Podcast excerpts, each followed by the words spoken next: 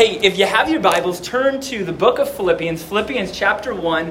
We spent about four, not weeks, four months in the book of Proverbs, and now we're about ready to spend, let's see, September, October, November is the end, end of November is supposed to be the finish line for the book of Philippians. Actually, a letter that the Apostle Paul writes to a local church in a place called Philippi. So, Philippians 1, we're going to be in the first five verses. And, um, and I want to start with uh, a little bit of a story, or, or rather a statistic, because every good sermon starts with a statistic that everybody wonders is actually true or not. Um, they say, what, 80% of statistics aren't even true at all. This one, I promise you, is true because a research group said it's true. Meets all the marks. So, um, we have been in the midst of COVID for 18 plus months. We all know that. No new news to you. Um, one of the things that there's probably the most, uh, the largest Christian research group there is in our nation is a research group called Barna Research, and they do a lot of research things as it relates to churches and Christians. And one of the things that they wanted to do is they wanted to track, literally week by week, what was going on in the local church throughout COVID. And so, one of the statistics that, that they shared, this was about six months ago, the last I heard it, I don't think it's changed much, but the statistic they put up was this they found that 30% of people that were engaged in a local church before COVID, do you guys remember that? Some of you are like, I don't. Okay, side note, we got to be a talking church. Like, with the masks, I, I know that I'm like a special I get to stand on a stage, so therefore I don't have to wear a mask. You know, all these things make sense. You guys know that, right? So I need you to talk yes and amen. So do you guys remember before COVID? Maybe, maybe not? Okay. Amen. So, amen.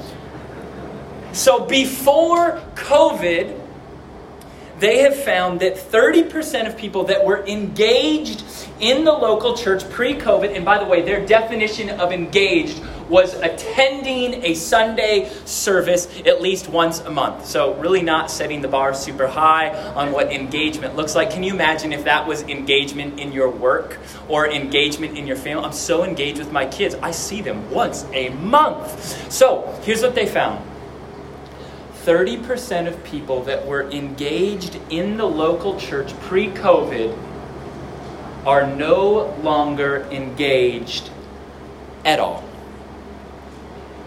That means that one in three people that were engaged in the local church pre COVID, they are not engaged in person, they are not engaged in a community group, they're not engaged in a virtual group, they are not even engaged by watching online. One in three people that were engaged in the local church gone. And I don't know about you, but just kind of shocked me. One in three people. Why is this? I, I think that we can make some guesses, right? We say, well, it's, you know, COVID, people are not comfortable, or maybe it's some of the local mandates and people are having a hard time getting around that, and some people just get busy, and, and, and so on and so forth. But here's the reality, and here's basically what most people in um, kind of this realm of research are pointing out is guys, the local church was kind of already going in this direction in terms of people being engaged. COVID just sped it up. But I keep going back. One in three people completely disengaged. I think, I think it, it, it begs a question. A question maybe people are asking, maybe not, but I think it begs this question. Really, how important is the local church? Like, how important is the local church? Let, let that stew in your mind for a second. Maybe just think about it. How important is the local church to you? well, not the local, how important is your local church to you? To answer that question, how really how important is the local church? I, I, think that there's a more foundational question that needs to be asked and it needs to be answered, and, and it's what I want to spend our whole entire evening on. And it's this question right here: What is the local church? Like, if we're going to talk about is it important or is it not important or to what degree is it important? We have to understand at the baseline what actually is the local church. I mean like I, I asked someone as they came in i you know every once in a while i'll do this. I'll say what's i'll ask them a question from the sermon and, and so i asked them what is the local church? And they kind of thought about it and gave me a silly answer and then thought about it a little bit more and gave a more serious answer. But but maybe don't shout it out, but think it in your head. If someone asks you, okay, well, what is the local church? What would you say?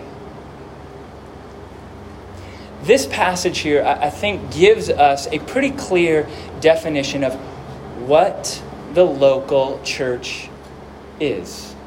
And as we look at the definition of what a local church is, what I want us to see is is how significant, or, or maybe another way to put, put it is, what is at stake if we don't have the local church? What is at stake if, if we fall short of this definition of the local church? So, what is the local church? Paul um, is writing this letter. He's actually in prison. He's been in prison for four years at this point. He planted this church about 10 years ago. So this resonates for me. The Mission Church is 10 years old by God's grace. Um, my wife and I, we planted this church from another church in Maple Valley. And so this church is about 10 years old. He's writing this letter to them, and he, I think, points out several key marks or benchmarks of a local church. And so, what is a local church? That's the question we're going to try and answer. Paul says this. This is verse 1. Paul and Timothy, servants of Christ Jesus. Everybody say servants. Servants, of Christ Jesus. So, not just servants, but servants of Christ Jesus to all the saints. Everybody say saints. Not the New Orleans saints. Don't get confused. Different kind of saints here. To all the saints in Christ Jesus. Now, I think this is important here, um, and it gives us a little bit of a starting framework for what the local church is. He writes to them and he says, Paul and Timothy, servants. The Greek word here is doulos. A better translation is actually bond slave. In fact, some of you might have a translation that translates it slave or bondslave. I love what the Apostle Paul is doing. He's using language and he's connecting with their culture. You need to understand that at this time, the Roman world ruled the known world, basically, at this point. At this point in time, there was an estimated 60 million slaves that made up the Roman world. And Philippi is a part of Rome. Compared that to there was an estimated 5 million free people. So, about 12 to 1 ratio. In fact, I remember having a professor in seminary point out that by the end of the first century, somewhere around 80% of the Christians that made up the church were slaves. But I love what Paul says slaves of Christ. You are not just some slave to some master you have, or maybe he's writing to some masters and pointing out to them, you're not just some master, you're a slave to, You are a slave to Christ, a bond slave. He's picking up not just on the culture of Rome, but he's picking up off of the scripture in the Old Testament, because in the Old Testament, under the Israelite law, there were bond slaves. You know what a bond slave was? It was someone who had a debt they could not pay. They would sell themselves into slavery to a master, another Israelite master, and every seven years in Israel, they were, they, they were required to set free all of the slaves. But there were some slaves that felt they had more freedom under their master. They had more joy, more life, more flourishing under their good, great, awesome master they had that they'd say, I don't want to go free. I want to become a bond slave. I'm willingly want to be your slave for the rest of my life. And they would put them up against um, like a door like that, and they'd stick their ear out. Some of y'all did this. I never did this, didn't have the boldness or the courage. It was super cool to do it, though. They'd pierce your ear, and you would have an earring that showed everybody, I'm a slave, and that's my master. And it was a statement of pride. But Paul here is going, We are slaves of Christ. And then he says, to the saints. The word saint, it shows up 60 times, over 60 times in the New Testament. The word Christian shows up two times. The word saint here was actually the customary word for what we would refer to as Christians. And frankly, when Paul talks about himself being a slave to Christ and you and I being slaves to Christ, he's using language that we would, we would use as Christian. But, but I love that he does this because the word saint, it literally means to be set apart, to be set apart. But notice, set apart in Christ. I want us to anchor ourselves in this. A Christian, a Christian in the New Testament is not someone who merely just believes, okay, I believe something about God or I believe something about Jesus. A Christian is someone who is a slave to Christ. Someone who is a slave, a bond slave to Christ, and someone who is completely set apart for Christ. Is that how you would identify yourself? Is that how you would explain your understanding of what it means to be a Christian? No, no, no. I, I, it's not just what I believe, it's who I belong to. I am a slave to Christ. Would you say that about yourself? Now, here's what Paul is doing. He's speaking to this church, and I think he's giving us kind of a base level definition of what the local church is. And, and here's a glimpse, keyword glimpse, a glimpse of a definition of the local church. The local church is a group of Christians. And we see that right from the beginning, right? It is a group of Christians. But is that all it is? Is, is the church only just a group of Christians and that's it? Okay, that, we have a church. Is that, is that truly what the local church is? And I've been using this language of local church very intentionally and not just church. And here's the reason why. When you look at the book of Ephesians, especially, it happens in other places, but in the book of Ephesians, it talks a lot about the big C church versus the local church. Well, what's the big C church? Now I'm talking in Christianese, right? Big C church. Go talk about some that with your friends and see their eyes look up and be like, wow, you're really smart. Big C church. What's the big C church? The big C church are those who are Christians. It is, it is those who belong to Christ. Not just here, but everywhere in the world. And in Ephesians, it speaks of the Big C church as the body of Christ. Christ is the head, the Big C church, every believer in all of the world that has ever lived, that is the Big C church. It is the body of Christ. And then he refers to the church, Big C church, as the bride of Christ, and Jesus is the groom. But what's the difference? What's the difference? What's the distinction between a Big C church and a local church?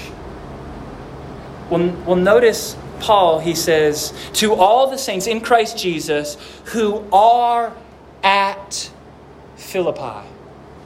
He's speaking of a specific local church. This is a letter not to any Christian, every Christian, but to a local church. A church that would have gathered together regularly. Did you know that in the New Testament, the Greek word for church, it's ekklesia. Let's talk again together here. Everybody say ekklesia. You just got smarter. Ecclesia is the Greek word for church. It shows up 114 times in the New Testament. 90 of the 114 times, it is speaking specifically of the local church gathering. So, this gives us a running start to what the definition of the local church might be. And, and let me give you a working de- definition that, frankly, is unfinished, but we'll get there. The local church is a group of Christians that gather together regularly. Are you a local church if you gather together with some Christians once every six months? Because y'all do that, I'm sure. You have context in your life where you do that. Does that make you a local church? Or, or how about this? There's some who are like, oh, okay, well, I gather together regularly at a Starbucks with some Christians. Does that, that that must make me a local church. Or I go play golf on Sundays or go fishing, and there's another Christian there. Sometimes there's two or three of us, and then sometimes we're really evangelistic, and we invite, invite that, you know, that other guy or that other gal. So therefore, we are a local church because we are gathering together. Does that define the local church? Is that what is what the local church is? Just a group of Christians that gather together regularly? No. Look where Paul goes. He, he says, At Philippi, with the overseers and deacons. This Greek word for overseers um, can be translated as, as bishop, or a, a translation that probably is more familiar with you is an elder. Paul is speaking about the leadership, not just the leadership, but the spiritual authorities in the local church. This was his practice every single church he would plant. He would plant the church, and then, whether it was him or others, they would set up the local leadership there. They would raise up elders that led the church and served as a kind of spiritual authority. And so here we find that the definition of a local church is not just Christians gathering, it's not just Christians gathering together regularly, but it's Christians gathering together regularly with and under spiritual authority. Now, I just made a lot of people nervous, right? Maybe not you, but some of people are listening online. They're like, whoa, spiritual authority? Do I need to name names of those spiritual leaders in the past year who have fallen?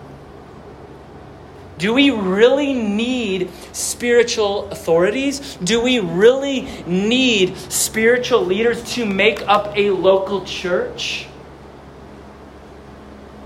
Let me just show you from the Bible that this is the vision of the local church. And then just explore for a moment what's at stake if you don't have this? What's at stake when you don't have elders or whatever you might want to call them? If you don't have some kind of spiritual authority in a local church. Hebrews 13, verse 17 says this. It says, Obey your leaders and submit to them. You can circle that word leaders. Now, every single commentary that I read on this passage points out that the leaders that are being spoken about here are not the government officials. It's not like those in the secular place. This is not speaking about bosses. It's not speaking about like a governor or a king or a president. This is speaking explicitly about the leaders in a local church. And it says, Obey your leaders and submit to them. How many y'all love that word submit? Everybody just say it. Submit. submit. Yeah, it was hard for some of you to say that, right? Submit. I wonder if you get nervous when you think about submitting yourself to spiritual authorities. Maybe some of you, you can count on more than one hand experiences you've had where spiritual authorities have let you down. Spiritual authorities have been abusive, spiritually abusive. Spiritual authorities have been immoral themselves and disqualified themselves from ministry. I, I, wonder if any of you you have experienced that, or at least read enough about it to which you balk at it and go, whoa, whoa, whoa. I'm supposed to submit myself to spiritual authorities? Well, I mean, that's what the Bible says. I mean, this is, guys, this is why we have to decide what kind of authority we want to put on God's word in our life. We are living in a culture today, and, this whole spiritual authority thing, is just like a small piece of the pie, is it not? There are so many cultural issues of this day that that people, and not just people, Christians are picking up other sources other than the scripture to be the leading source to answer the question. And, and listen, I, I think that we need to look at other sources to maybe see things, but this has to be the ultimate authority. We can't balk at this. We can't go, well, you know, I don't know if I like that translation, so if I translate it in some new translation from the Greek, maybe I can say it, make it say what I want it to say. How much authority does God's word have in your life? Not just how much authority does God's word have in your life, how much influence does God's word have in your life? I found that that might be just as big or maybe a bigger problem is that there is a tremendous amount of spiritual ignorance among Christians because it just like they just don't know. They don't know what God's word has to say about it. And it even goes to when we talk about the local church is we make up our own definitions of what the local church is or what the local church ought to be. I, I, just want to be a part of a local church. Well, I can just come and go as I please. I want to be a part of a local church that just likes me for me, and, and if I don't change, I don't change. I just want to be a part of a local church that, you know, I, I, I that, just tell me the things I want to hear, and but, but are you going to grow that way? Are you going to become what God's called you to be? Are you going to walk in the Spirit? In Hebrews, it just flat out says obey your leaders and submit to them. For what? For they are keeping watch over your souls as those who will have to give an account. Lean on that, right? Every, Sean just stood up here. He's going to have to give an account before Jesus. Literally. He's going to have to give an account before Jesus by the way that he shepherded this flock as an elder. Now, I praise God that I know that from my experience, Jesus to say, Well done, good and faithful servant. let them do this with joy. I could, I could sit on that for a while. And not with groaning, for that would be no advantage to you. Or how about this one? 1 Peter 5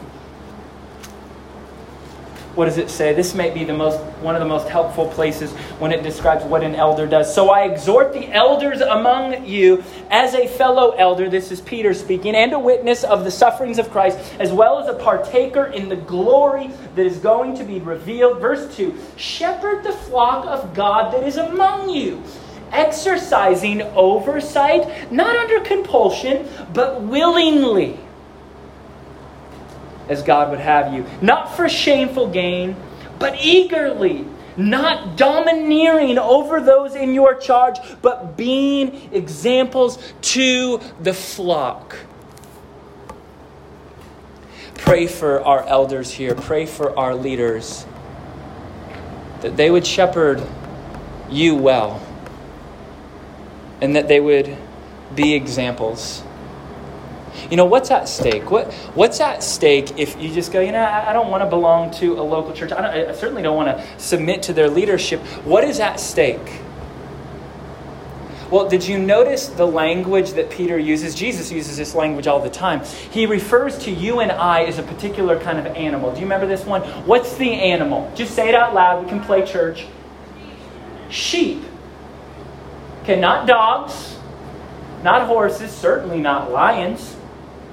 Sheep. How smart are sheep? Not so smart.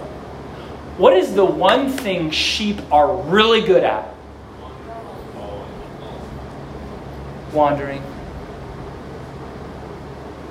What is at stake when we do not submit ourselves to spiritual leadership? We have a way of wandering, do we not? We do. Now, I, I, I want to be very careful because I don't want to come across as judgmental. So I'm just going to give a hypothetical thought here, and I'll let you kind of discern how true it is. So let's just talk about the 30% that are no longer engaged in a local church. They probably call themselves Christians. Do you think these people are flourishing in their relationship with Christ? Do you think that they're out advancing the gospel in ways they've never have before? Do you think that they are standing with strength and courage and encouragement? Or do you think that maybe there is a sense of wandering that might be taking place? A lot of times I wonder if it's wandering. I think of a couple um, that came to this church. This is years and years ago. They came to this church they were here for uh, a few years and they got pretty plugged in. And then just kind of out of nowhere, they, they left. This happens from time to time, more often than I'd like to admit, but it, but it happens. And, and, and reached out to them, nothing, just not going to our church. I'm not sure if they were going to another church. Well, about two years later, my wife, you know, is on Facebook, and she said, "Oh, did you did you see that couple got a divorce?" and my heart just sank. This family, two kids about the ages of our kids, they were in our church, they were in our community group. And then they left, didn't find another local church. Not to say that that's what happens to every person or every Christian that, that leaves a local church and leaves behind some sort of an opportunity to submit to, to spiritual leadership, but I would have loved to provide resources as a shepherd to pour into them and just say it doesn't have to end this way. Let, let, let's anchor your marriage in Christ. It doesn't have to be that way. We need spiritual leadership. Can you imagine if I stood before you and go, you know what, guys? I'm just going to be real with you. I don't need spiritual authority over me. Because, like, I'm a pastor, right? So I've got this. I can take care of this. I don't need my own spiritual authority. You're probably thinking one or all three of these things. You're a fool. You're arrogant. And you're probably on the path to destruction. I don't know about you, but I need spiritual authorities in my life that will ask me questions no one else will ask. Amen? Amen. So the local church, it, it's not just a gathering of believers that get together on a regular basis. It is a group of believers that gather together regularly under spiritual authority and allow themselves to, to be led and to be guided.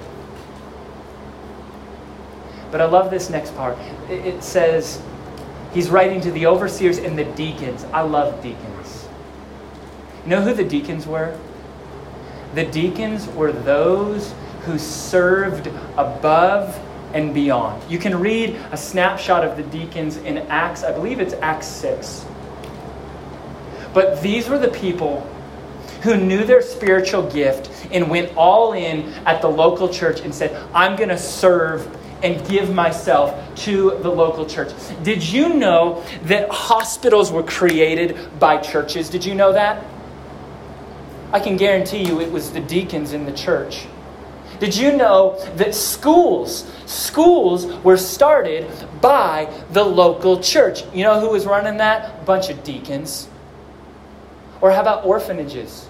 You know who started those? Local churches, a bunch of deacons stepping in. Here's what I love. Here's what I want you to see. Here, I've been trying to really make quite clear to you this argument that the local church is essential to every Christian's opportunity to grow into everything that God has in store for them. The local church is absolutely essential.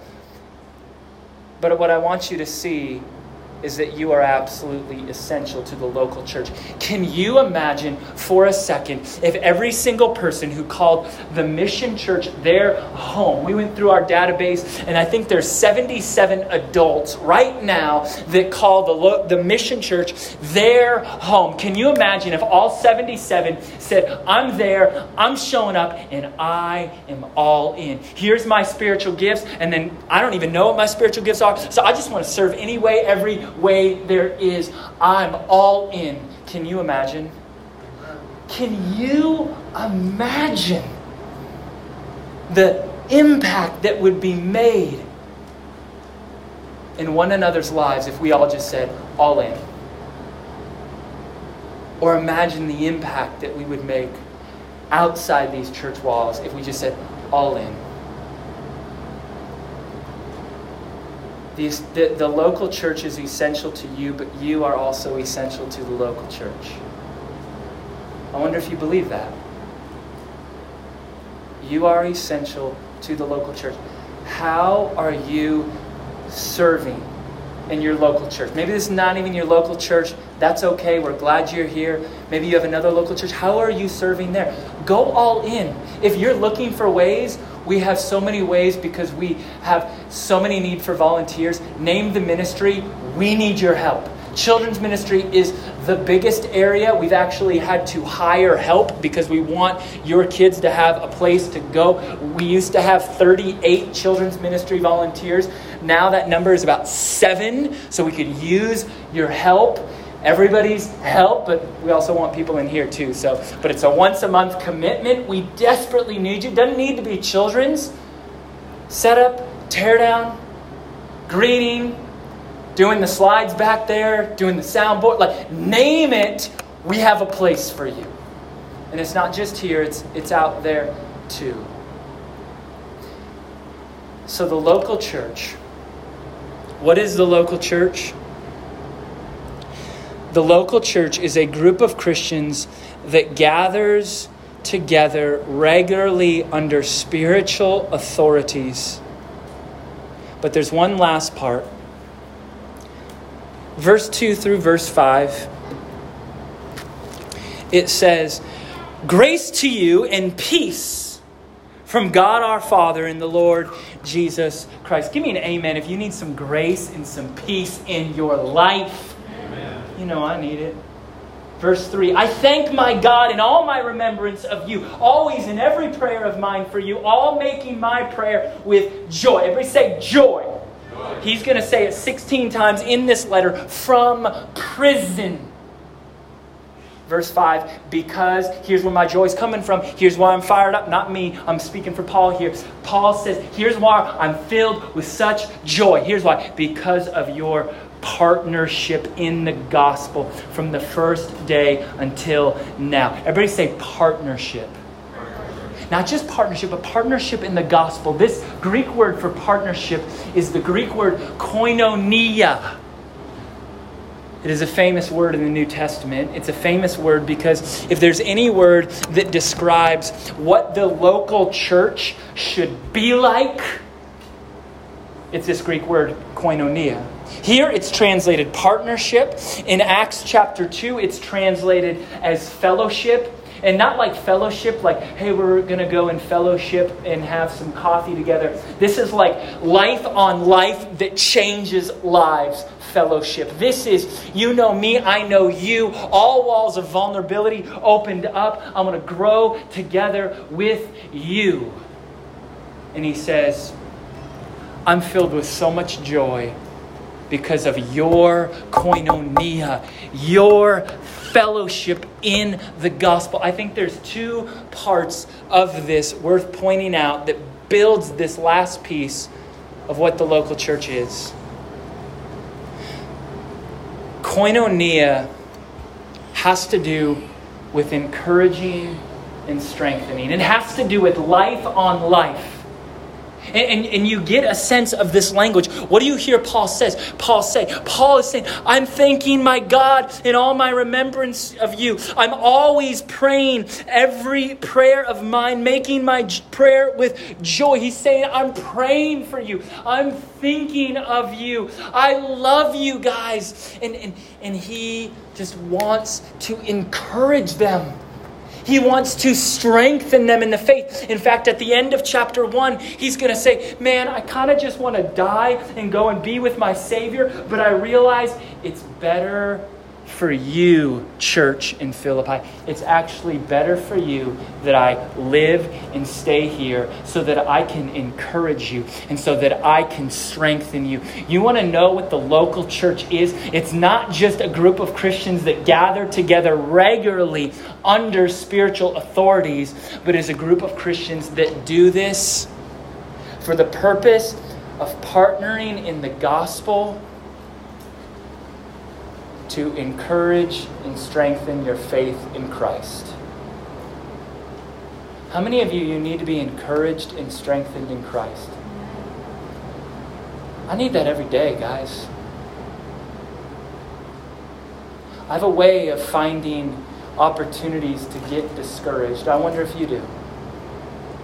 The Apostle Paul starts every single one of his letters. He writes 13 letters in the New Testament. Nearly half of the New Testament is written by Paul through the power of the Holy Spirit. But every single one of his letters, he starts this exact way Grace and peace to you from God our Father and the Lord Jesus Christ. Why does he do this? I think he does this because he knows he's writing to a lot of slaves. He's writing to a lot of discouraged people. And he says, I want to encourage you. I want to strengthen you. I want to affirm you in the gospel. And I want to let you know that though you might not feel a sense of grace or might not feel a sense of peace, that in Christ Jesus you have grace upon grace upon grace. You have grace because Christ has given to you salvation, something you could never earn for yourself. Did you know that's what grace is? Grace is being given something freely that you could never earn. And that's what Christ did to you. At the cost of his life, he has given you salvation. He has forgiven you of your sins. We have peace in Christ. Peace because we know that no matter what happens, our eternity is secure. And so Paul knows this local church is gathering together and he wants to encourage them, he wants to strengthen them. That's, that's what the local church does, that's what the local church is. It has a lot to do with strengthening, encouraging, but I think there's a little bit more that Paul has in mind, and we're going to see this more in the weeks to come than we see it in this present text.